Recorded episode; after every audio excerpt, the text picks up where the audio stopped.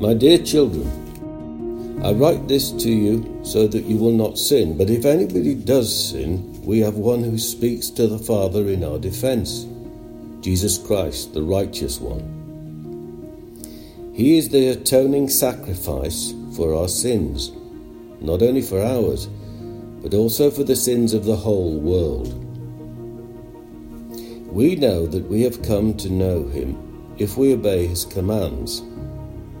The man who says, I know him, but does not do what he commands, is a liar, and the truth is not in him. But if anyone obeys his word, God's love is truly made complete in him. This is how we know we are in him. Whoever claims to live in him must walk as Jesus did.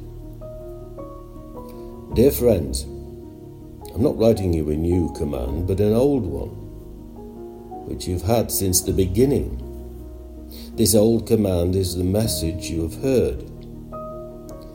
Yet I am writing you a new command. Its truth is seen in him and you, because the darkness is passing and the true light is already shining.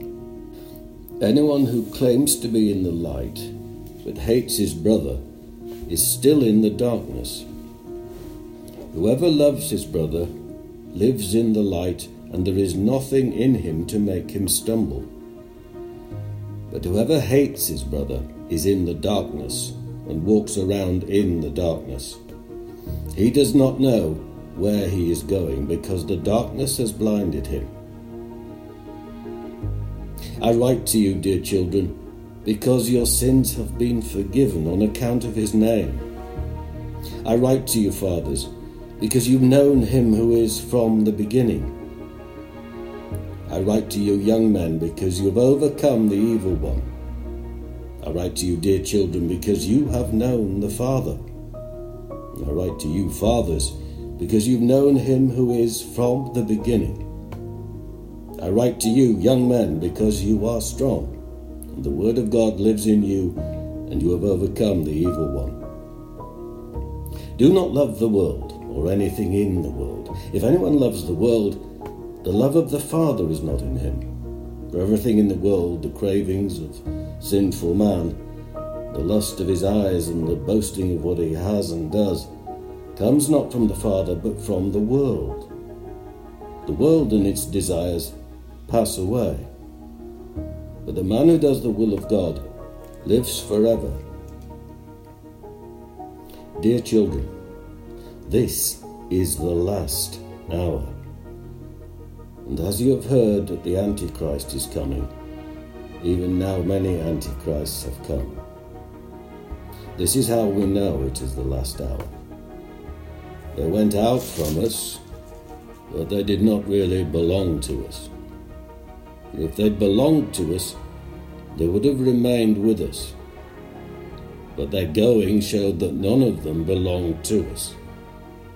But you have an anointing from the Holy One, and all of you know the truth. I do not write to you because you do not know the truth, but because you do know it, and because no lie comes from the truth. Who is the liar? It is the man who denies that Jesus is the Christ. Such a man is the Antichrist. He denies the Father and the Son. No one who denies the Son has the Father. Whoever acknowledges the Son has the Father also. See that what you have heard from the beginning remains in you. If it does, you also will remain in the Son and in the Father. And this is what he promised us even eternal life. I am writing these things to you about those who are trying to lead you astray. As for you, the anointing you received from him remains in you, and you do not need anyone to teach you. But as his anointing teaches you about all things, and as that anointing is real, not counterfeit, just as it has taught you, remain in him. And now, dear children, continue in him, so that when he appears, we may be confident and unashamed before him at his coming. If you know that he is righteous, you know that everyone who does what is right has been born of him.